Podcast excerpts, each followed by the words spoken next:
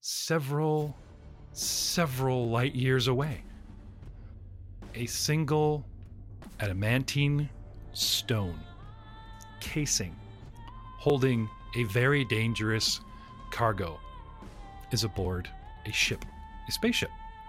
It is boarded by pirates, and in the ensuing fight against the existing crew, things get out of hand. The FTL drive is engaged, and a random jump into deep, deep, deep alien galactic space. Hundreds and hundreds and hundreds and hundreds years ago, during a great magical plague that swept through Wati, lying it low. The priests of Pharasma saved the day, and worship for an entire nation changed. They swept up the magical plague and they contained one third of the city into a sealed off walled necropolis. During this time, our FTL drive jump ship enters orbit, a blind jump too far, too close to a celestial body, and is getting sucked in to Golarion's sun.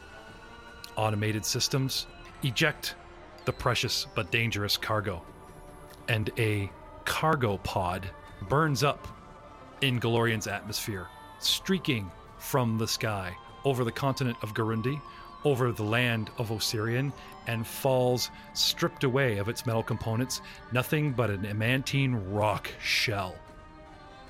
Splashes down into the river. Our head Pharasmite priest at the time declares this what? It, it, it's interesting you would ask about that. Um, uh, Pharasma's needle stands proudly now in Wati's necropolis, greeting mourners as they come to entomb their loved ones in the famous burial sites. Uh, 1700 uh, years ago, while the Pharasman priest Nifu Ships began the process of rebuilding the city, uh, along with the, the sealing away the dead parts of the city from the living and consecrating the necropolis, a stone fell from the heavens and streaked through the sky. It plunged into the waters of the river Sphinx. Nifru decreed the celestial event as an omen of favor from the Lady of Graves and had those workers retrieve the stone from the riverbed. Uh, uh, stonecutters toiled for decades to sculpt this piece of meteorite into a capstone for the obelisk set into the city's necropolis and as a symbol of Pharasma's blessing over the city of Wati. What Master Arif says is true. It is written, and it is the events as they viewed them 1700 years ago. The adamantine stone was pulled from the river, dragged into the city of Osirion, and made a monument to the goddess of fate and death. And atop this monument, it sits and has sat for 1700 years until recently.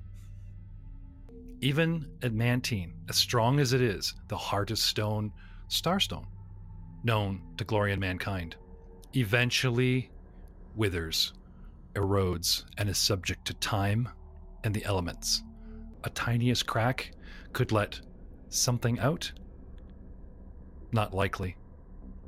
And yet, in the time we're mentioning now, one, ten, a hundred, a hundred thousand microscopic nanites in a swarm crawl forth in the middle of the night, crawl down the spire, across the sands, over and under the gates of the wall, and into the city seeking